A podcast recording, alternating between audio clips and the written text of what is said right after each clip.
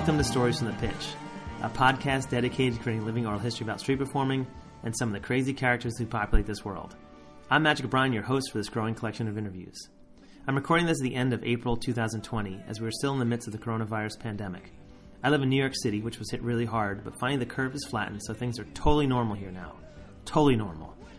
You know, I wear a mask when I go out, I wipe down my groceries before I bring them to my apartment. It's totally normal. Now, I don't know how much longer it will take to come out of this or when we'll be performing on the street and hanging out with each other again, but I do hope that this podcast gives you at least a virtual experience of hanging out and sharing stories. Now, in this episode, a performer new to the streets, Isaac Giardin, reached out to me in September of 2019 wanting to contribute to the podcast. He had been street performing in Key West and was keen to capture stories from the regulars who worked the pitch. He's only been on the street for two years, but he's been performing for 10. He has an entertainment company in Canada, as well as being one of the founders of Prairie Circus Arts and the Winnipeg Circus Club. He decided to leave it all behind and learn how to street perform. He met up with David and Tobin at the Red Trouser Show at the Asheville Mountain State Fair in Asheville, North Carolina, where he was working as an assistant for a touring illusionist. But he first met them working the pitch in Key West. In this conversation, Dave and Tobin share their history together beginning in first grade when they first met. They run through their background with various circuses before they hit the streets doing their first shows in Burlington, Vermont. They talk about how going to the Edinburgh Fringe Festival changed their show, the inequality of the system at the pitch in Key West, their philosophy on street performing, and the thoughts on the future of our craft. And that's just in the first five minutes. Enjoy! Hey everybody, my name's Tobin Renwick. I'm part of the Red Trouser Show. And my name is David. I'm also part of the Red Trouser Show. Yeah, and uh, my name's Isaac. I'm sitting down here in uh, Asheville, North Carolina, with the Red Trousers. What uh, what got you guys started in uh, in this field? You've been together a while, as I understand it. Yeah, we've been together. I mean, we've known each other since we were in first grade. Okay, So, all right, Yeah, in the states, that's about uh, six or seven years old, all right. um, and we started juggling when we were ten. Okay, okay. Yeah.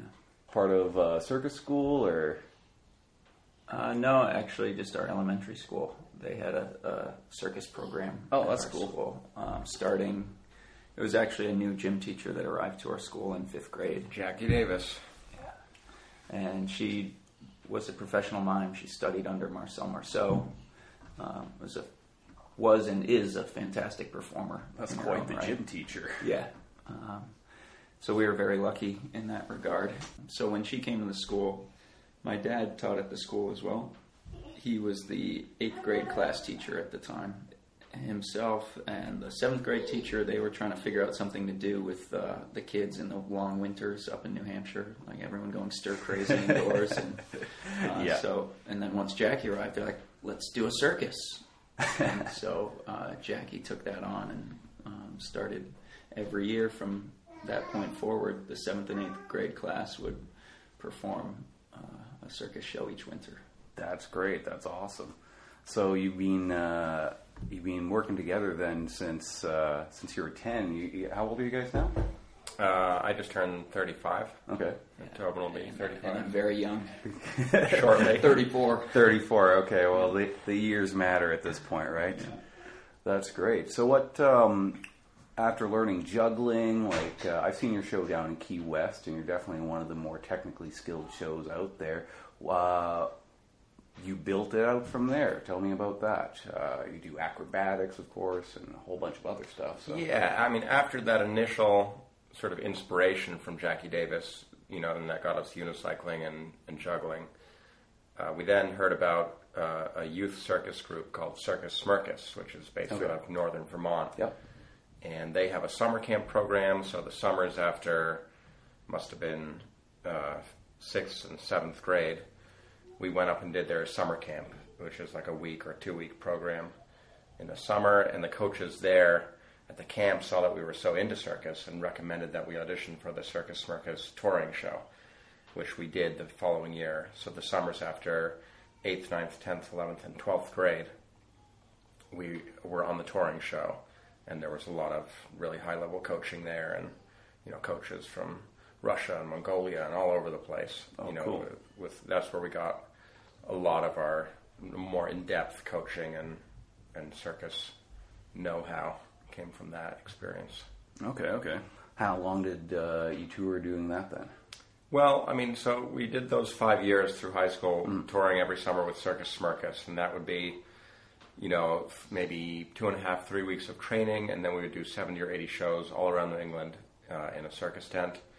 And then after high school, we probably kept doing circus work for another two, two and a half years, Yeah. um, at, at which point, Uh, mostly we were just like in amusement park circus shows, though. So Okay. it wasn't like we didn't quite make it into the real circuses. We were in one nice, uh, smaller real circus in Chicago called the Midnight Circus, and they have a great company that's still going uh, today. Okay. Yeah, really fun shows out there. We spent a bunch of time out in Chicago living and just training a ton. Not, you know, we'd do the occasional shows and gigs, but we would basically just all share one big house. We were part of a four person club passing act at the time. and we would all go in on a house together and live super cheap and just train like four, five, six, seven, even up to like nine hours just of training. We didn't spend any money or do anything else. We just practiced and Yeah, juggled first and trained. first winter. So we were 19. The the directors at Circus Smirkus, um, Jeff and Julie, they were also uh, they owned and ran the Midnight Circus in Chicago. Okay. So we'd made that connection with them through Circus Smirkus, and uh, they knew we wanted to start performing full time. So they hired us uh, to come out and do what was uh, the Halloween show, the city of Chicago. Okay. Uh, put up a bunch of money because Mayor Daley, his favorite holiday is Halloween, apparently, and so he always like put a ton of funding towards Halloween, and they threw this huge Halloween party downtown, and for three weeks we did I think like 80 shows. They were just short half hour circus shows, but we were doing like three shows a day, Monday through Wednesday, and then five shows a day, Thursday through Sunday. Yeah, you're putting in the hours there for oh, sure. it's- Yeah, it was ridiculous and oftentimes freezing cold because you're down there in the shade of the skyscrapers on Daley Plaza, and the wind was often uh, blasting across the plaza. Yeah, it was one of those experiences that was so miserable. It was actually kind of fun. Like we, you know, it was like this team of people Yeah, all built camaraderie. experiencing, you know, going out and trying to juggle in, you know, 35 degree weather that had like the mist of a fountain blowing across the stage, making your hands like numb. And but yeah, we had a good time out there. You didn't learn any glove tech while you were doing this. we tried a couple different glove options, but juggling with gloves just does not feel right. Yeah, Like, yeah, we you use a lot. Yeah, Like and, acrobatics and stuff, no problem Yeah. with the thin glove, but the and juggling. we weren't just- doing, you know, it wasn't like simple, simple juggling. We were doing like a five minute act of like all our concentrated best juggling skills Circus style juggling to music. So it wasn't Yeah, and the last three minutes with the wind chill, you're really feeling it. Yeah. for sure. Yeah, or not feeling it, as Or the case not. may be. when you can't feel your fingers. But the, essentially, the gist of those first few years are that we worked very little outside of like some amusement park work Yeah. in the summers. Um, we were basically just not working that much or and making very little money. And a friend of ours, uh, Sam Johnson, who had gone through Circus Smirkus before us, he was a bit older than us, but we had met through Circus Smirkus, a very talented uh, slackwire walker. Okay. Um, I mean, he was riding a unicycle on the slack wire, juggling five clubs and pressing handstands on the slack wire. I mean, he was top notch Okay. performer, and he had gotten some work down in Florida through a buddy of his. He was a welder as well, and this friend of his had brought him down to the Keys to help him weld and build this house he was building down there. Okay. And why he was down there, of course, he went out to Mallory Square down in Key West Yeah. and saw the street performing scene going on. And I mean, he's just a real people person. He gets along with everyone and just enjoys interacting with people. So when he saw that, you know, he immediately took a, an interest to it mm. and started to make his own street show. And he lived up in Vermont as well. So he was up in Burlington, Vermont. And then for years, he was sort of the main street performer in Burlington, Vermont. Okay. Um, and you know, we were good friends with him, and he said, "Hey, you guys got to write your own show." And that was sort of the beginning of our street performing. He said, "Come up to Vermont, watch what I do, take notes on my show, which is something that no other street performer would ever say to anyone I was, ever. I was gonna say it was this sort of the- unbelievably sort of generous approach to like really getting us started. He said, "Of course, I don't want you to doing parts of my show where I am, yeah, but I also want you guys because you have so much talent as far as your skills go, and I want you to know what it feels like to be doing successful street show bits Yeah. as you're starting out, so that you can develop your own material around it, um, and not have to spend the amount of years that it can take. hmm Um, so he was just super helpful in that way. You know, he really helped us get get started. And that first summer street performing, we would drive up to Vermont for you know we do a three hour drive up to Burlington, Vermont every every Friday, and during the week we were coaching at a, a kids uh, circus camp. Okay. So we were you know from eight to three, we were Spotting if these there little is anything that's going to mo- motivate you to become a good street performer, it's coaching at a circus. we were each getting, I, think, three hundred dollars a week to, for to be there five days a week from eight to three, Okay. holding these little kids up on rolling globes and whatnot. Getting your shins bruised. Um, and then we would drive up on the weekend to Burlington and do you know like ten street shows over the course of the weekend. We were just on little camping mats and a spare room in someone's apartment up there, a friend. And so that summer is when we kind of Yeah. got got the first taste of That's how miserable it can be and how amazing it can be as well. And it was such a tame, pleasant environment to learn in. I mean, Church Street is so friendly. Yeah. It's this narrow little pedestrian street up there in Vermont. And the people are really friendly. There's not a ton of acts. There's Mm-hmm. not a huge amount of competition. And Yeah, it's a great spot to just to learn because Mm-hmm. there, yeah, you don't feel the pressure of other acts sitting around watching you like on those pitches. Many of them around the world where it's you know ten acts rotating one Yeah. pitch and all the experienced people wa- Yeah, sitting there watching staring. waste, waste valuable time trying to figure out how What dumb your jokes that you think are genius are. So yeah, I mean, it was a blast. It's you know going out and doing that first show is, as everyone that's ever street performed, it's a huge step to take. Just yeah. yeah. breaking the ice for the first time. Uh, I don't have any super vivid memories from the first show. Just the, the nerves beforehand. general, yeah. I, I remember. One of the things I remember is that we had come up with this like water spitting gag where we were pretending to do like a fire breathing bit. And Tobin would take like a big like mouthful of from this like Out of the looked gas like a can. fuel Yeah. container. You know, and then I would keep interrupting him and for whatever reason he would keep spraying it out everywhere. And then the last one he ended up swallowing it all in. It was this whole bit we had. And I just remember this one food vendor who was right next to the pitch coming up to us after it was like our first or second day of doing this show, spraying the fuel everywhere. It wasn't fuel, it was Yeah, just water. And she came up to us and was just incensed and saying that the mist from the what she thought was fuel was getting all over her food stand and, and, uh, you know and do you know how bad that is for you what you're doing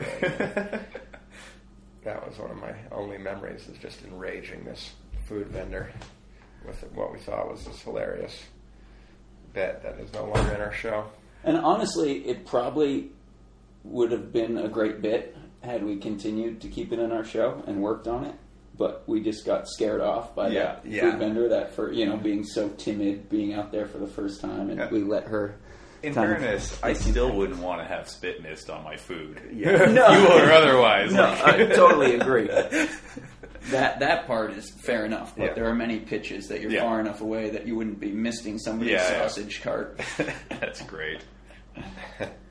So it sounds like you guys really uh, kind of embodied the keep your overhead low and work on your craft for these uh, these early years. Oh, to the extreme, probably. I mean, especially like he was mentioning briefly, those first couple years doing circus. I mean, we literally got an apartment with the four of us jugglers, uh, another uh, friend of ours, John Stork, who's a acrobat, uh, martial artist, and we. It was an unfurnished apartment because it was a long term rental. It wasn't like a short term rental. Okay. Um, and so all we got, we bought like futons. Yeah, we each get like an eighty dollar futon. We raided the convenience stores uh, back alley and got the milk Oh, the- yeah, we do milk crate raids at night And- and, steal the milk shelving. crates. And then we'd Yes. either zip tie them together, depending on what we were building, or just stack them up and make shelving and chairs and stools and little tables and stuff out of milk crates. That works. Yeah, and it was great. I mean, you, like we weren't missing anything you know, in Yeah. our minds. You know, we were having the time of our lives, training all day, and we'd come home and uh, David, his sister, who was performing with us at the time, and then uh, this guy Mike Forbes, who was uh, at that point being our fourth uh, person in the club passing act. We were all super into the card game Hearts. Okay. I don't know So if we'd play but- cards for hours and hours. And so was between circus and cards and eating, that pretty much took up our- clearly before we knew about Settlers of Catan. the board game revolution. Yeah. So what uh, what would you say are some of your uh, your biggest influences? I mean, aside from uh, aside from your early mentor there. Yeah, number one in the street performing world would have been Sam Johnson, Yeah. who we mentioned, and then uh, Jackie Davis, who got us started Yeah. at the very beginning. Yeah, with the circus. And then we took other little parts of our show came from other circus influences. You know, we have a a, a bit in our show that's where we have a kid kind of chasing after a dollar in circles, and we're turning in circles, and Tobin's up on my shoulder, and this whole little sort of Yeah, that's a good one. chase bit that we developed, and that came out of um, a, cl- a circus clown that we had worked with Okay. who had this routine with a broom and a hat, and the hat would end up on the end of the broom, and he would have a kid on stage trying to tell him where the hat was, Okay. and you know he'd be holding the broomstick up, and the hat would be way up in the air, and the kid would point at it, and when he looked up, he would lower the broomstick back, and so he wouldn't see it, and then the kid would point behind him, and he would turn around, and of course the, Yeah. the hat was moving with him, and it became this whole.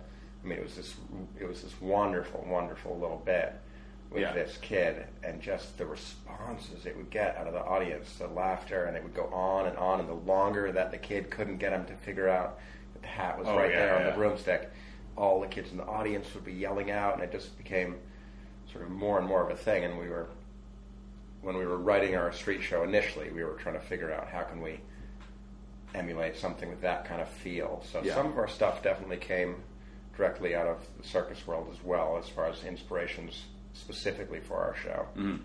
Yeah, no, I've seen that bit work for uh, felt like ten minutes a couple of times. Yeah. now. Yeah, yeah, and I think then also a huge turning point for us uh, as far as street performing goes was going to the Edinburgh Fringe Festival. Okay. In Scotland, yeah. Um, What year did you uh, go there? Our first uh, Fringe was 2007. Okay. So we did 2006 summer. We did our very first street shows up in Burlington Yeah. and another little town in Massachusetts. Um, and that winter and we went down that to Key winter West. we went to Key West for the first time, and we met uh, Todd Various. Yeah. and uh, he's an American, but he'd moved to uh, Edinburgh Yep. uh, with his wife. And he's like, you gotta, if you're a street performer, you have to come to the Fringe Festival. It's, it's not an option.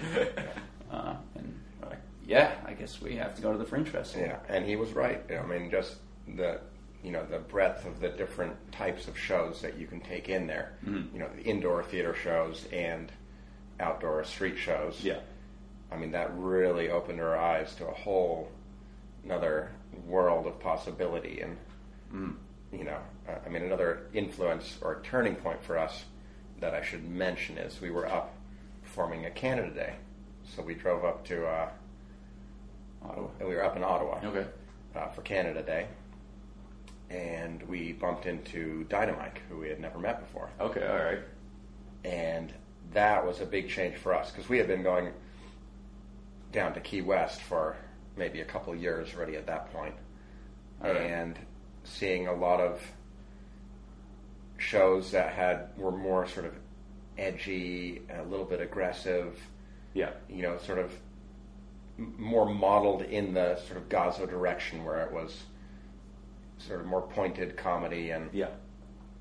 and seeing Dynamite do his show was pretty eye opening for us. It was the first time we had seen someone doing a completely different model of what is possible. He just had this sort of radiant positivity coming off of him during his show, and it, you know, we were like, "Whoa, this is way more what we feel like. We don't want to be this sound like this grumpy, aggressive, older man type of vibe. Like that Yeah. didn't suit us, and we were somehow definitely heading a little bit in that direction because that's what everyone we had Those are your seen was doing. And so then working. seeing Dynamite, we were like, whoa, there's this whole other possibility of how we can present ourselves and, um, you know, the way in which we can think about ourselves when we're performing. And so that was sort of the start of other acts really sort of influencing Mm. our actual approach to street performing. And then, like Tobin said, when we went to the Fringe Festival, you know, of course, we saw a whole wide array of people Yeah. doing from silent shows to you know clown shows that were Yeah. And another huge thing happened to our show the first year in Edinburgh is that our first iteration of our street show, um, one of the main props in it was a eight foot A-frame ladder.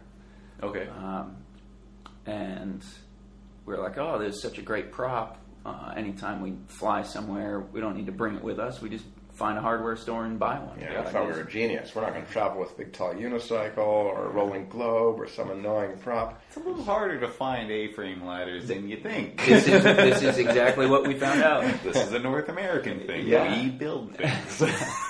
Yeah, we had no idea that that was the case until we showed up in Edinburgh day before we were starting shows, and we go to the hardware store. Like, hey, do you have an A-frame ladder?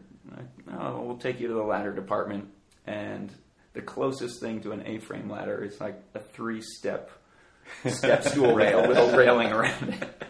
It's like if we were doing a grandma show, this would be perfect. Um, but so we're like, oh, okay. We went to a couple other shops. They just don't have them. They're not a thing. Telling me there's no Home Depot out there. Yeah, Um, no. I mean, they even have Home Depot like stores, but they don't carry. I mean, even to get a regular ladder is difficult over there because it's not like all the houses are built out of wood Yeah. and need painting and maintenance. yeah, pretty Uh, much you know, window it's like- washing. It seemed like was the only. It's a lot of really stone using- buildings. So we ended up going to, I think it was like a window washing specialty store for like window washers and Yeah. whatnot, and they had an extension ladder. And it was the day before our show started. We're like, let's just get this and we'll figure something out. And, you know, so we got a little, it's probably like a 20 foot extension ladder. Yeah. Um, And with the tricks we were doing with the A-frame ladder at the time, I would balance it on my chin. Yeah. You know, opened out, and it looked kind of cool. And then David would do um, the flag handstand, like is our finale now, up Yeah. on the uh, uh, extension ladder, and then he would also do a handstand on top, and he'd go up, and we'd pass torches from the top to the bottom. Okay. So it was just kind of used throughout the show Yeah. more. Um, but it wasn't even the finale of our show. We used Standing on Head as the finale of our show at that point. yeah. Um, Yeah, when we got the extension ladder, Tobin was still balancing it on his chin earlier, and then still before the finale, um, I would go up, and Tobin would gather four people out of the audience, and they would just hold the base of the ladder. And the first day we did it, we didn't extend it at all. Okay. So my hands were like on the same rung as their hands at the bottom. My top hand was at the top of the ladder. Okay. And I just did a little flag, came down. That's it. Then over the course of the fringe, we went up a rung, up a rung, up a rung, up a rung. By the end of that fringe, and we have pictures of Tobin with three other guys holding the base Still holding ladder. the base. Up like 20 feet in the air. it was terrifying. I think more for us than for him, maybe, because he didn't know how sketchy it was. Was nobody using ropes at this fringe? I mean, people were, and that's what you know uh, gave us the idea. You know, seeing the pole shows. But we Uh, wanted to do God. something. Di- we wanted to do something different at the time. We were like, let's, and that's Tobin had been holding the A-frame ladder, so it just sort of naturally followed, and we progressed into it one rung at a time. Yeah. And, I mean, it's, there's some great pictures of me It, way out there. it honestly looks way cooler without the ropes I believe because it. Yeah. the visual, the ropes kind of break the ladder halfway up. Yeah. whereas just guys at the bottom and then the ladder shooting straight up out of that with David flagging off the top. It looked awesome. Yeah. But I mean, you then don't we want to had do that for a whole career. yeah. you know, after that first fringe, basically we had a formatting problem now because this is the second to last thing happening in our show, and it looks super sketchy and crazy, and I'm way up there. Far the most And spectacular. like once that's over with, and we come down and bring the ladder down, we were losing a lot of people. It was like a major turnover point in our audience Gotcha. because we were going from that to getting our kid volunteer and doing the whole routine that culminates in Tobin standing on my head. Yeah. Because we wanted our finale to involve both of us, but Yeah. we realized we got to figure something out to deal with this. And that was probably the biggest change that ever happened in our show is when we moved the because we do small incremental changes typically. We never do big changes. But this one was like we got to figure out how to get both of us on the ladder and move it to the finale. Yeah. Because it's not it wasn't working structurally and uh, so yeah, we had seen pole shows, but you know, we had an extension ladder, so it needs to be able to go up and down Yeah. so we figured out that we could just put the rope. We just messed around and said, "Hey, let's put a rope through, you know, the top rung on the piece that doesn't move, and then we'll be able to slide the ladder up above that." Yeah. And we just did it in our backyard with like Tobin's parents and a couple neighbors, and that was By actually far the worst people to have hold you up. yeah, because they're all terrified. Don't have your parents ever help you with that. Um, and yeah, we tried it out a couple times and thought, okay, this is going to work, and put both of us up there doing the finale. And I mean, that was a huge jump in our earning power as well. Yeah. Just the restructuring and having the show kind of crescendo to a peak Yeah. made you know we Yeah, and we set the fifty percent again more money per show with Yeah. nothing else changing. Yeah. and we change like the ladder. It was set up now for the whole second half of our show. Mm-hmm. You just see this ladder shooting up, and you have your four guys holding the ropes. Yeah, it's really So- it's a heck of a pole. At Yeah, it's a the nice- Like, how, a nice how hook. tall is this one? It's a 24 foot extension ladder, so the top rung is at 20 feet. Okay. Yeah, 20, 21 feet. Yeah.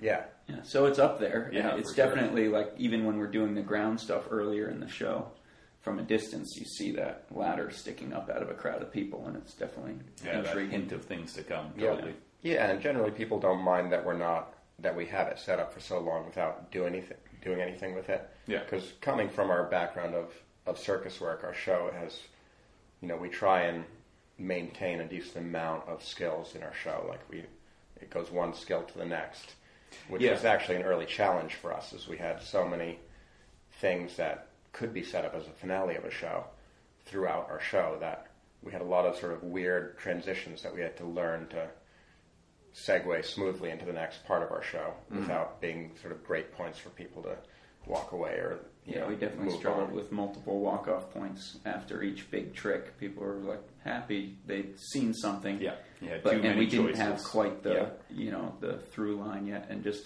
that ladder going up masked a lot of those problems. Yeah, it held it all together to a little do more. Just keep doing the tricks that we enjoy doing. Yeah, I mean, still our show is not an ideal format for a street show. We're up and down a bunch and have a bunch of bigger tricks earlier in the show, and but we've found a way to sort of make it stick together. And another intriguing story about the ladder is so now we've been using the extension ladder probably for seven years or something. Okay. and we're like, we want to do more up high. You know, some of the, you know, we only do the finale up high. We're like, mm-hmm. if we did a few more minutes before the finale up high, our crowd can, you know, get Yeah. that much bigger or whatever, and more people can see those tricks up there. So we do a double plonge trick Yep. where, um, you know, like wraps his arms around my chest, and then both her legs are sticking straight out to the side. Yep. Yeah. Yes, and that's just like a warm up trick in our show at this point. And we're like, if we get a custom ladder built with handholds up top, we can do that trick up top, and it'll look like a huge kind of T at the top of the ladder. Uh, it'd be Uh, fun. And we're like, "Um, amazing, let's get it done. We met this guy in Chicago who's uh, uh, was a, a welder, and he could weld aluminum. Okay.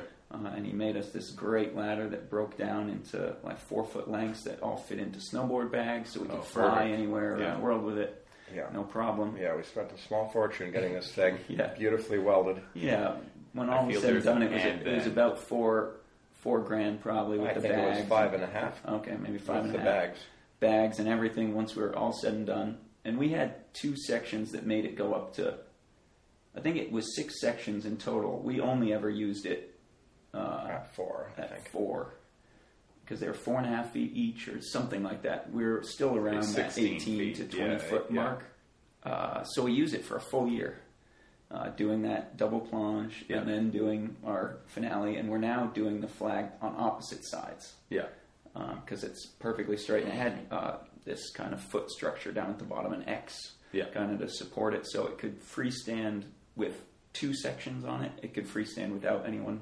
Once we had the uh, third and fourth section on, we had the ropes and guys having to hold it, Yeah. and then definitely they had to hold it when we went up to do the tricks. But it, what was intriguing is we started having our walk off problems again after we did tricks. like, we're like, why is this happening? Yeah, And our shows the were just so much harder to hold together. we're you know doing these two awesome tricks up there, but our show's been flatter getting to that point that it's not helping us at all. Yeah. Uh, we're struggling with walk off, and so we did a whole year Trying to make it work. with that ladder trying to figure it out, and we just couldn't do it. People didn't relate to this circus prop because it started looking too much like a prop, Yeah. and everybody is freaked out by a regular old extension ladder that you go to clean your gutters with. Yeah. And it looks so like we're doing something that we should not be doing with it. Everybody has a sketchy ladder Exactly. with their house. And they- yeah, and they have that experience where they almost fell off that one time, or their dad did fall Yep. off, or whatever it is. Like people have that, like, whoa, this is not okay. Yeah. And that not okay feeling works really well as a hook. yeah. to- Yeah, it's just a relatable prop having Yeah. that extension ladder. Everyone has that connection to it. Yeah. So we, yeah, we made it about a year, and now that ladder is just sitting in the loft at my parents' house. So occasionally, if we have a one-off gig or something, we might Have a little bit of fun that we have to it fly yourself. to. Yeah. You know, well, then we'll take that ladder if we if we need to fly with all our props. Yeah. So you're not gambling on extension ladders uh, and flights anymore. Yeah. well, we because we would sometimes have uh, gig Sorsa extension ladder for us. Like it was just a one-off and we didn't have time to get it ourselves. And Okay. We've ended up on a couple pretty sketchy extension ladders. Like this was bought 45 years ago. And wasn't even that great a ladder when they bought it. Yeah. That's great. So you guys do? Um, I mean, I've seen you mostly in Key West now. Uh, do you still do any other traveling pitches or or festivals these days? Or Uh, Boston is our main home base. okay, Um, we live up in New Hampshire along the southern border, so we're not too far from Boston. okay, takes us about an hour and 20 minutes to get into town. Um, so, yeah, Boston is a nice pitch to have in your neighborhood like that. Um, it's pretty consistent for a large portion of the year at least. yeah, Um, and outside of that, Key West is our only other sort of consistent yeah. yearly trip that we do. So you do the southern and northern stretch. Yep. Depending on I mean, the at Yeah, this outside point, of those two, it's we only travel if it's a gig or a festival. Yeah. We won't travel to just street perform Yeah. for the sake yeah. of street performing so much anymore. yeah, Gotcha. yeah, we both at this point we both have young kids. Yeah, you're both I have family a men. three and a half year old and a nine month old, and Tobin has a sixteen month old. Um, so, you know, it's, we like to be around home as much as possible. Yeah, of course. You want to stay a little bit closer to home base here. Yeah. Yeah. And the other, I mean, we're so lucky to have Boston because it's a it's a great spot to street perform, but also uh, we have so many good friends that street perform there. Yeah. It's a really nice spot to um, be a performer and be friends with the performer. It's a really friendly pitch because it's all scheduled out. That you know, the main pitch where a lot of us work at Faneuil Hall, Quincy Market. Oh, that's lovely. They schedule it by the month, so Yeah. you know when your time slots are. You just drive in, do your two shows, go home, and all the performers Especially can get have- along. You have Yeah. a life. Especially Yeah. coming from Key West, which is really, you know, we did that little bit on Burlington, but then we were in Key West and Yeah. feeling that animosity that we felt from the older performers and like not feeling welcome. so many years. It was like, you know, now actually we get along with most of the other performers in Key West Yeah. pretty well, and Yeah. there are, you know, there is some camaraderie down there now. Yeah. But I mean, you came for the first time this past winter. Right. Did you feel at least somewhat welcome, or what? I mean- felt reasonably welcome, Yeah. but yeah, I mean, also yeah. don't pay attention. Yeah, that's a good way I to got be. enough going on I in my own space. I guess the thing about Key West that frustrates us now is that there's this structurally built-in inequality where they have this grandfather system. I mean, this seniority system for how you get your spots down there, mm. and it's these buckets. You know, and depending which bucket you get to pull from, you get better numbers and better choices of spots for any given night. And what's frustrating about it is at this point, the main crew of people, like Us included. us included, 10 out of the however many Yeah. acts are down there on any given night, are all grandfathered in and all pulling out of the same bucket. And there'll be like one or two acts that are down there Yourself. Yeah. You- So you know Hey, very well. Hey, I remember are just getting 109. Yeah. right. so you're just getting the worst spot every single night, and it's like we always say to the other, like the older performers who are also grandfathered in. It's like, why not just have one bucket that everyone pulls from, and have it be sort of a feeling of like a shared pitch and equality. And sure, maybe one or two nights a week you'll get a spot that you don't prefer. So, you know, what's the big deal? Yeah. it would make everyone feel more welcome and you know and i I understand feel like having anywhere where there is a sense of entitlement, it breeds more animosity. yeah Yeah. and we do understand that there are people that live down there year round and maintain Yeah. the pitch and Yeah. have been there for 30 years or whatever sort of keeping the organization running and supporting it And there's something to that. Yeah. and there is something to that and so you know we've even discussed like what could be options for like what if there was just like a first your first 60 days performing there regardless of when or how you did them your first 60 days They would just be one separate bucket so that if people are just trying to travel down at peak season Mm-hmm.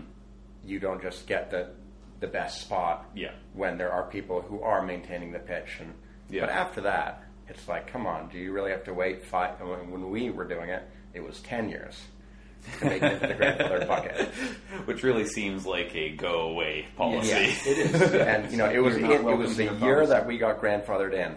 Finally, I managed to write up a new set of rules that more closely matched the artist's system for seniority. Yeah.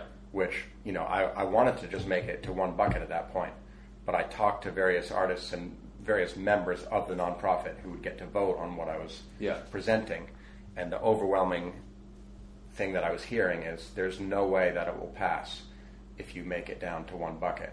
But if you bring it in line to Yeah. what the artists are, which is more like a five years to seniority Yeah. situation, that that actually has a chance of passing. So Yeah. that's what I ended up doing that year at the general membership meeting. I presented, you know, a, a revised street performer Mm-hmm. guideline that brought it down to to five years. So that's what it is now. But still, five years is it's, It's kind of ridiculous. It's a stretch. It's a it's know. a bit of a commitment for sure. Yeah. Yeah, I but- can- yeah. I mean, there are many other deterrents to performing in Key West, anyways, for a lot of performers. Yes. Just in the fact that you can't use amplification. Yeah. Which means you can't use music.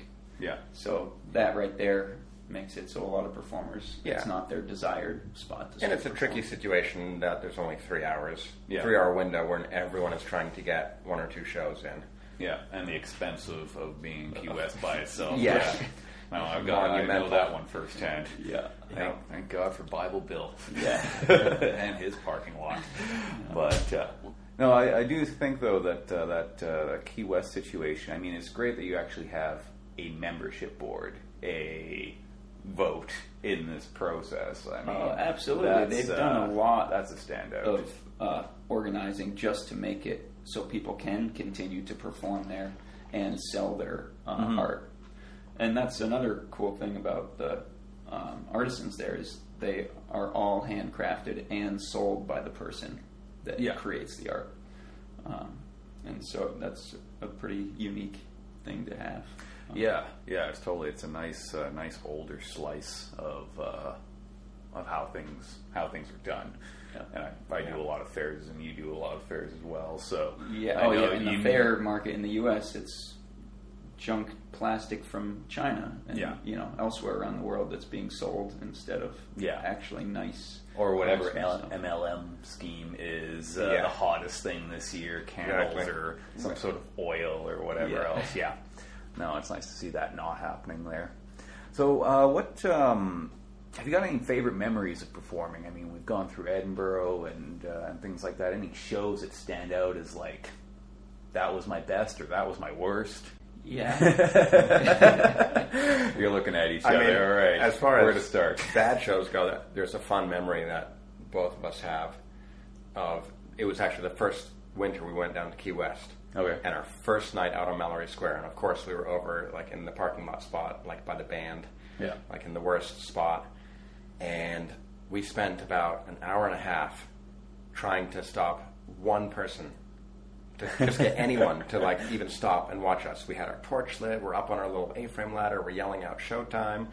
And we're doing everything. You know, like we're stretching and doing some handstands and just working. Clearly so far too hard. yeah, with like desperation, just like dripping off of us. And for an hour and a half, we do not stop one single person. And we're sitting there on the bench by the parking lot, kind of dejected, you know, ready to pack up our stuff and just like. And this lady comes down, w- approaches us, and says, "You know, I'm staying at the hotel behind the parking lot over there. And that's my balcony up there, and I've been sitting up here, and I've been watching you guys, and you've really been trying." And she gives us ten dollars, and we just kind of glanced at each other, and we're like, I don't know that street performing is for us. like, we should just go back home to New Hampshire, back to doing circus work. Like, this is, you know, all we can make in our whole first night down here is ten dollars of sympathy money. you know, and then, you know, of course, we then managed to scrape together a show later that night. Another act down there, the Sardine Family Circus, Okay. who at the time was sort of the big act Yeah. in Massive. Key West. You know, huge, huge group act, mm. super powerful. And we had been hanging out a little bit with them, training in the park in the mornings and stuff like that. And they sent over their, their last crowd after sunset. They said, "Hey, there's two new performers. They're Yeah. new to street performing, but they've got a lot of talent. Go check them out." And you know, Yeah. we made like sixty or eighty bucks or something, and thought, "Okay, we'll give this a shot. Like, we'll give it a whirl." And of course, it got better from there. Yeah. we learned a lot quickly, but that first night was pretty memorable as far as lows go. yeah, yeah, absolutely. I can, uh, I can uh, as- understand that. Yeah. and then as far as uh, high note, I think the one that stands out the most to me is our first uh, show on Parliament Square at the Edinburgh Fringe uh, at prime time. It's like you know Saturday mid afternoon. It's one. Of, it's probably the best street pitch in the world. That's in Yeah. Edinburgh at the Fringe Festival. In Yeah. that it's uh, a courtyard, so you have this gorgeous cathedral, stone cathedral on one side. I believe it's the courthouse building behind you. Also, maybe The Parliament building, I guess. Four, uh, yeah, Parliament. Uh, they're uh, at least a four-story stone building. And that's on another. So you have this nice three-sided, uh, you know, backdrop, and Yeah. it bounces the sound. Um, Yeah, the acoustics are amazing. You have this; it slightly slopes up away from the pitch, so everyone can keep being able to see. Yeah, Um, and yeah, just doing our finale when we were getting everyone clapping, and it's just bouncing off the walls. You know, a few, you know, whatever, 500 people in there, or whatever. You know, it's just filled up, and just that sound, I got goosebumps just all over. uh, and so that was like, that definitely stands out uh, as a highlight show. and that was only in your second year. Yeah, yeah, yeah, okay. yeah, yeah. So that was, yeah, it felt like a, and I think that's part of what stands out so much because Yeah. clearly that was not the norm yeah. yet. You know, we were not doing these great shows all the time. We were still having struggle shows, and you know, we were Yeah. definitely getting better.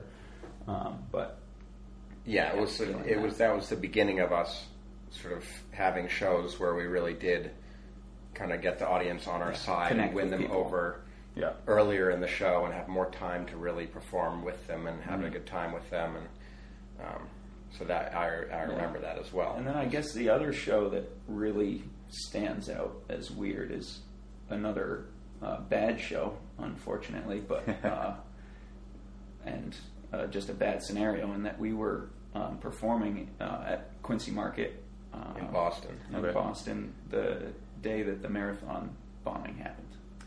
Oh, And Yeah, and we started a show maybe ten minutes before the bombing happened, I believe. We st- were starting just before the bombing happened, Yeah. And the first 10 minutes of the show, we were like, this is going to be a great show. It was building and building. This is going to be a fun one. And then for the next 20, 25 minutes of our show, our audience was just leaving. Yeah, And no every- one said anything to us. muted. It just went all us. like quiet. Families were getting up and leaving from the front row. It was the weirdest, most surreal experience we had ever had as performers. I mean, we were very established at that point. We'd Yeah, you were performing for- seasoned. Right, it's not like that. Yeah, For and it wasn't even years. normal walk off. It was like eerie almost. Yeah, Yeah. just sort of in total silence, families getting up and like parents like shuffling their kids away and Yeah, and then so we get to the end of our show, you know, with uh, maybe a, a hundred people left around us, a scraggly little crowd, and we're hatting. And this little, probably a ten-year-old girl comes up, gives us a tip, and she's like, "You shouldn't make that joke about the marathon anymore. A bomb just went off at the marathon." Wow. And we're like, and it was coming from a little kid, so I was like, I, I, I didn't even know like really what she was talking about. Yeah. I mean, one, like, what are you gonna say when that somebody tells you that, anyways? A 10-year-old but just girl, like at a ten-year-old, it's like, Yeah. okay, she must be. and it's not like our marathon joke was anything to do with violence or anything. No. And We just have a mention of, of the the marathon marathon. in, when in we run show. around in the two high. Like, Yeah. if you think this is funny, you should see us run the Boston Marathon. Yeah. Uh, but you know, obviously, being sensitive, like she immediately, her thought went to like sensitivity around that Yeah. subject, and um, so you know, she told us, and then we were you know kind of putting our things down. We're like, well, maybe that's why the show. Fell. And then obviously we talked to other people, people talked to people, in and Yeah, and security came up and said, "Oh, we're stopping performances for the day," and yeah, so So that was a really weird moment where it was Wow. like everyone knew something that we didn't, and we were, I mean, because our philosophy always in our show, like we would, we have never fired a crowd. We never let a crowd go. Yeah. Like if someone stops to watch us, it's because they want to see something. That's Yeah. our philosophy. And you know, our show is not selective. It's not like we have a sense of humor like Gazzo, where we're if we don't have people that are with us, we're going to be seeming coming across as offensive. Yeah. We don't have to do what I call a selective crowd build, where we're building the people that want to see our type of show. Yeah. Like we're shooting at a broad target. Yeah. You know, we have material that's fun for any age group, and Yeah. um, just the yeah, it's a weird experience having the people leaving and yeah, And then, I, I mean, that whole week was just a weird week to be in the city of Boston. Yeah, understandable. yeah, it was creepy. Yeah.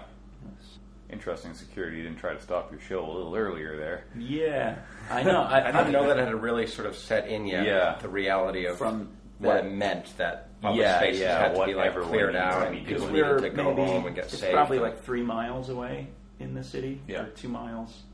And yeah, I'm sure like all obviously It's a lot of every- priority. priority was all going there. Right, so it's yeah. just like whatever. The rest of the city will figure it out. when- Right, and we did end about 20 minutes after Yeah, the incident, it was so okay. it wasn't that much time for people to adjust. But yeah, in this day and age, when people are getting news right to their phones, and you know, like even 15 years ago, we would have finished our show. Nobody would have known until Yeah. you know quite a bit later. Oh yeah, that's what I was getting at. It's just that we had, you know, like when shows start turning sour or something seems off, like what we always do is like we buckle down on like being positive and like performing more and like Yeah. trying to give more to the audience to give them time to relax into the show and Yeah. sort of join with us. And that's part of what made it so bizarre is that, you know, we didn't just give up on the show. We were trying harder and harder to like, why are we not connecting with this Yeah. audience that's here today? Like, what are we doing wrong? People are just walking away, and, and then of Yeah, course we some found things out. you can't fight. No, yeah. yeah. that, That was seems a- like one of them. Yeah, not a battle we were going to win. Okay. Yeah, I was wondering. Uh, I was going to ask you what uh, what your philosophy on street performing was because I've seen you. I've seen you in Key West, and you definitely have a, a different type of show. You're not nearly well. You don't have the same level of aggressivity that I've seen a lot of shows uh, need, including my own down there.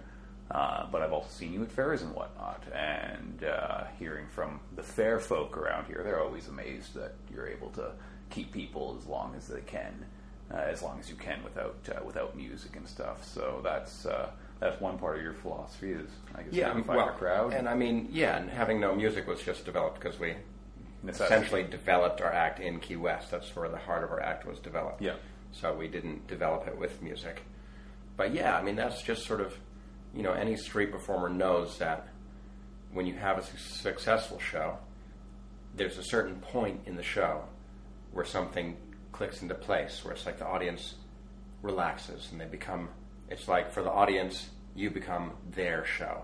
It's like a personal thing now, and there's this different atmosphere and um, you know, the sooner we all know as street performers that the sooner we can get to that point where people are comfortable and relaxed and enjoying themselves and enjoying the show, you know, the more money you can make and just the more fun you're going to have doing your show. Yeah.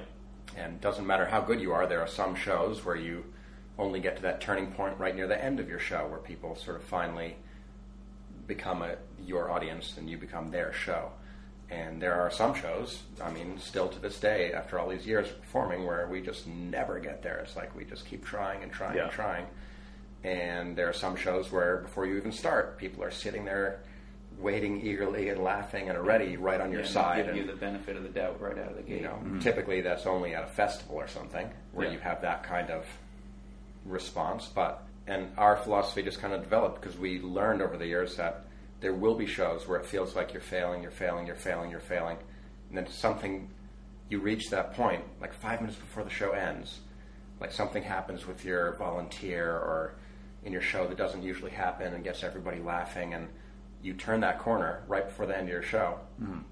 and it, it can still be i mean more importantly than making good money is that it can still be like a really nice memory Yeah. that you have of that show i mean at this point for us a successful street show is not have anything to do with how much money we make we know over the course of a year we're going to make enough money Yeah. to live. That's not an issue.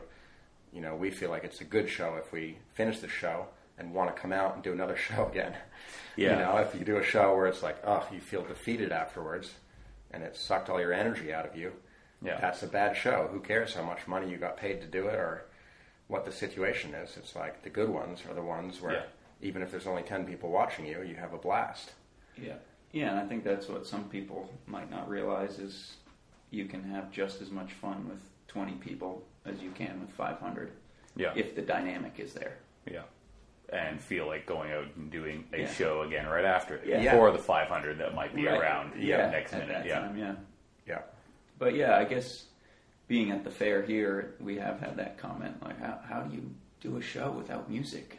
And uh, yeah, it's, comedy is basically, I think, the answer. It would Yeah. be weird, like if you just did a skill show, Yeah. uh, you know, and didn't talk and tell jokes, it would be very awkward without music. Yeah. and you probably wouldn't hold a crowd. But if if you can tell jokes and intermix comedy and uh, audience interaction through for you know the half hour, Yeah. it, Absolutely. it, it works as uh, kind of a similar way. So I've heard uh, there's always a lot of talk these days about sort of the death or the the change uh, in street performance these days. What with lack of cash in pockets and the rise of digital currency and also just attention spans and all that jazz. What uh, where do you guys see street performing in ten years? What are your thoughts on that? I mean, as far as the cash thing goes, I don't. I think that the technological answers to that are already Yeah. starting, and they're going to become more and more common, and it's really not going to be a big deal. Okay. You know, like already we have a dip jar, which is a credit card Yeah. collection device for the end of our street shows. And, you know, we don't get a huge amount of tips. A lot of the places we work, people bring cash anyways because they Yeah. know that there are other things that they'll need cash for. But still, I mean, we'll get anywhere from, uh, you know, one or two dips up to like nine or ten dips a show. Yeah. And, And, so, Venmo is also a, a decent yeah, way street Venmo's another super easy. Yeah. virtual money. Yep. So, you know, as far as that goes, I think there's easy solutions in place. The distractibility and social media and people filming you and watching their your whole show through their phone. Yeah. That's, I think, a bigger concern. That's Yeah. harder to when a third of your audience is not actually fully present with your show. Yeah. It really changes. There's only so many jokes you can make about someone and their phone before it's like you just have to carry on with your show. And Yeah. we've definitely, I think, felt that impact I more than anything else. over Yeah, the years. I have to imagine that right now, it's hard for me to imagine people using their phones more in 10 years than they are right now. Yeah. I could Yeah. be totally wrong, It does seem like it's at saturation. it's like, everyone, everyone, has, has, one now. Yeah. And you, you know, everyone has data now, so you get your. Because I think that's part of the biggest thing is even myself, like who I we are street performers, and I want to respect shows, and when I go to a show, I don't look at my phone. Mm-hmm. But nonetheless, if I'm at a show, like I was at Lucian's show in Boston the other day, enjoying it, and he's a newer performer, so I was watching, trying to like think of things to give him tips on, and you know, my phone vibrated maybe you know three, four times throughout the, and the urge to go look at it is so strong. Yeah. Like you really have to, like, no, I don't need to look at that right now. Yeah. But most people don't stop themselves because they're just, you know, they're just there. And um, so if everyone, say everyone in your audience, even gets buzzed just five times in the half hour, Yeah. that's probably even a low estimate for many people's phones. Oh, absolutely. Uh, And it can have a more, it's kind of a subtle effect as well because, I mean, once you get to a certain point in your show, if it's a really good show and everyone has, you've turned that corner and everyone's on your side and it's going really well, you'll see there's not many people engaging with their phones. If they are, it's to film you or take a Yeah. picture, um, which is still in some ways engaging with the show. But it can take longer to get to that point where you win people over when there is that constant, you know, because you know how it is being a performer yourself. If you have that little pocket of one or two people or one or two groups that have like a great out loud laugh, Yeah. or it can spark the whole audience Yeah. as that you know as you keep hearing that one laugh or you know that enthusiastic clapper or whatever. Yeah. Those little seeds can spread throughout the whole audience and bring the whole audience onto your side. And you know the the more people are distracted, and the more your audience isn't cohesive and focused, um, the longer it can take to Yeah. to reach that point. So it has sort of an overall kind of subtle impact on Yeah. on the street show. I think. And you think it's kind of reached, it sounds like you think it's reached sort of a peak point and we might be that's my tapering. feeling. I mean, We can hope. Uh, yeah, Yeah. we can. Hope. I mean, I just don't see how unless people start wandering around cities with like VR goggles or something. You know, I mean, like then we don't even have to do our show. We just send them to this video link, and you can be in the show. But yeah, I, I mean, it's obviously it's hard to predict the future, but Yeah. my my feeling is that the cell phone thing is probably kind of plateaued, Okay. and it. I don't know that it'll get better in ten years, but I don't think it'll get that much worse. Yeah. And then the cash thing, I think, kind of like David said, uh, one, I think cash will still be around in 10 years. Yeah. I think it'll be a lot less. But America just seems very cash, Yeah. pro cash. Yeah. Um, uh, like some European countries already, it's like cash is gone, basically. Um, and I, I, so hearing from that, like Bob Besman, I don't know if you, he lives out in Utah, but yeah, uh, Bob, Bob at large. yeah, Bob at large, who's an awesome performer, and he he always travels because there's not street performing in Kanab, Utah. Yeah. so he either does like San Fran or Boston and goes all over. And I guess he did some street performing. I think in uh, you know one of the Scandinavian countries, and Yeah. he said it was great. And he uh, this was you know seven years ago or whatever, and he said he heard from a friend now that it's they have really struggled to adjust um, to the economy now being basically cashless, Mhm. and it has hurt street performing a lot. So it could because it's not the same. Like even though we do have these things in place, you know, credit card machine, it's not the same as a whole group of people coming up and throwing cash in a bag. Yeah. Like um, It doesn't have that yeah, same even- ritual yeah, to it. exactly. Like if people are Venmoing, like as part of like you get caught up in everyone coming forward. So it's like, oh Yeah. yeah, everyone's going forward. We all have to go Right, pay. But everyone looks down at their phone Venmoing at the end of like, a show. Oh, Yeah. nobody's tipping, even if everyone is tipping. You know, Yeah. but it just doesn't have that because part of it is that psychological thing. Like, Yeah. and I feel like that part of it might get messed up, um, Yeah. lost in translation. There. Yeah, when you see the first person walk up with the 20, Right. it's always It like, oh, tone. yes, Yeah. this is great. but no one's going to see that the person tipped you a twenty Yeah. on Venmo, Right. Or And that is what I like. I've seen with the dip jar. You get you can get that little bit of a circle over yeah. that. Yeah, you do but- because yeah, And that it has the sound effect. It has a little like shing. Yeah. Yeah, When you- and and it also says that it's like it's going to take ten dollars from your credit card, so it sets kind of a standard for a tip. Yeah. Right. You can set it to whatever amount you want. Uh, we set ours at ten, but Yeah. I mean, if it really was heading in the cashless direction, you could have two or three dip jars yeah. and do like a five, ten, and twenty option And or something. from what we've heard from dip jars, they're also, I mean, the U.S. is way behind on uh, tap technology with credit cards, but like you go anywhere else, I feel like now you just tap your card, and that'll make a big difference. Yeah. So much easier, and that is more like coming up and dropping cash in bag if you just have to tap a card instead of stand in line, swipe the card. Maybe it doesn't read the first time, swipe it again. Absolutely. So I think tap technology will help. Yeah. Um, what can we say here? Uh, I did want to ask you, although I think you've answered this uh, fairly well. Any advice you'd give uh, new street performers? Yeah. Just don't give up. That's number Okay. one. Number Yeah. one is don't give up, and um, and be yeah. be self. I mean, what I would always advise people is to be self-critical and not to fall in love with your own material.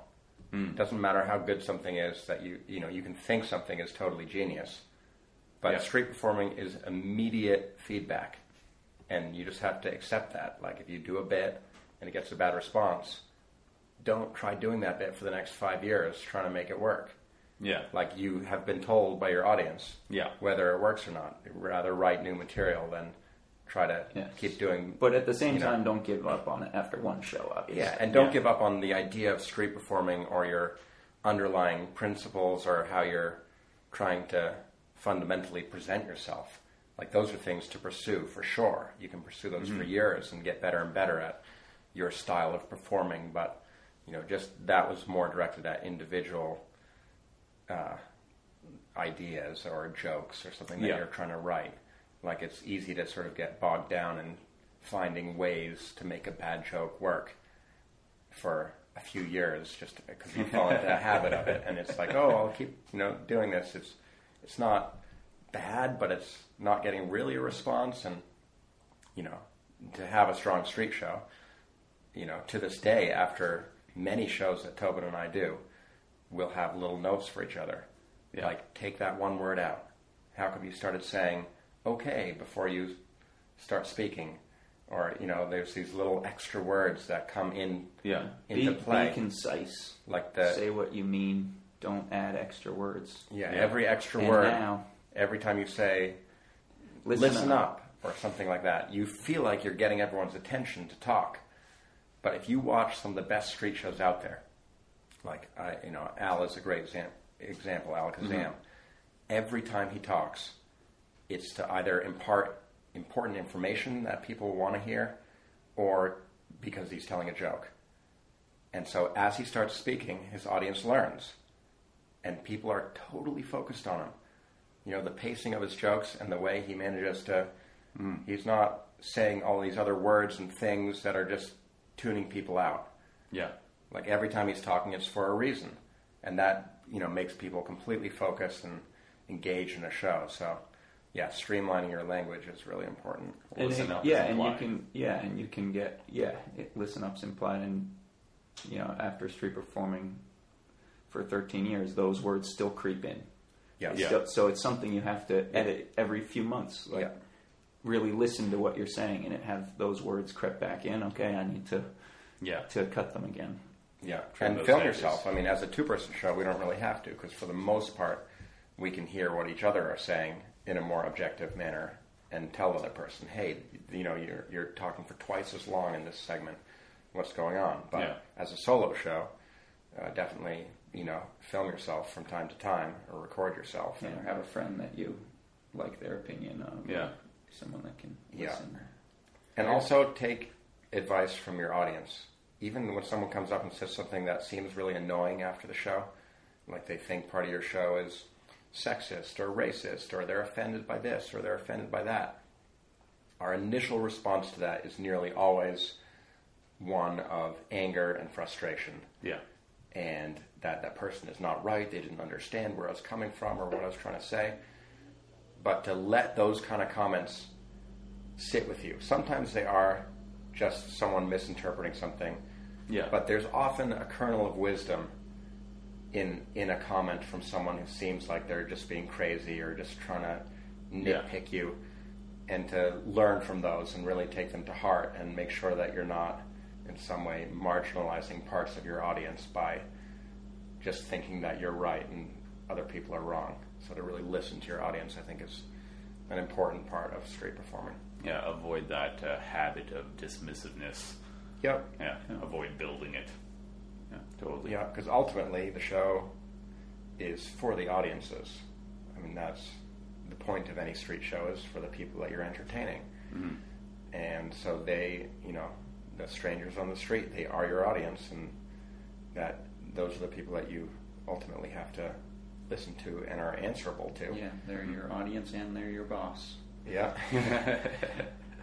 Before we wrap up, wrap wrap up, anything comes to mind? I feel like it went fairly well. yeah. Yeah, I'm kind of yeah, like what we talked about. yeah. I mean, there's I'm kinda obviously more to talk about, but Yeah, you know, yeah. we don't want it to go on forever. No, no. And uh, we have a show to do. yeah, of course. Yeah, 90 minutes seems to be the way to go. And uh, honestly, I gave the interview I wanted to hear, kind of as a new Yeah. guy. So, um, and uh, this is what I got out of Busker Hall of Fame and stories from the pitch over the years too. Was a lot of these. Thank you. Thanks to Isaac for reaching out and David and Tobin for lending their stories to the project. I want to take a moment to plug a Facebook Live series that's been running for several weeks now. Matt Bowden, a London based performer and street performing advocate, has been presenting Whining On with public performers. Matt sets up in his houseboat with loads of wine and chats with other street performers. I'll post a link to the Facebook page in the episode notes, and we're working on getting a page up on the website where you can find the links to all of his conversations. He's chatted with some legendary performers. It's really worth watching. As always, this podcast is a labor of love, but we do need sponsorship to keep it going. So if you'd like to become a sponsor of the podcast, contact me at magic at buskerhalloffame.com.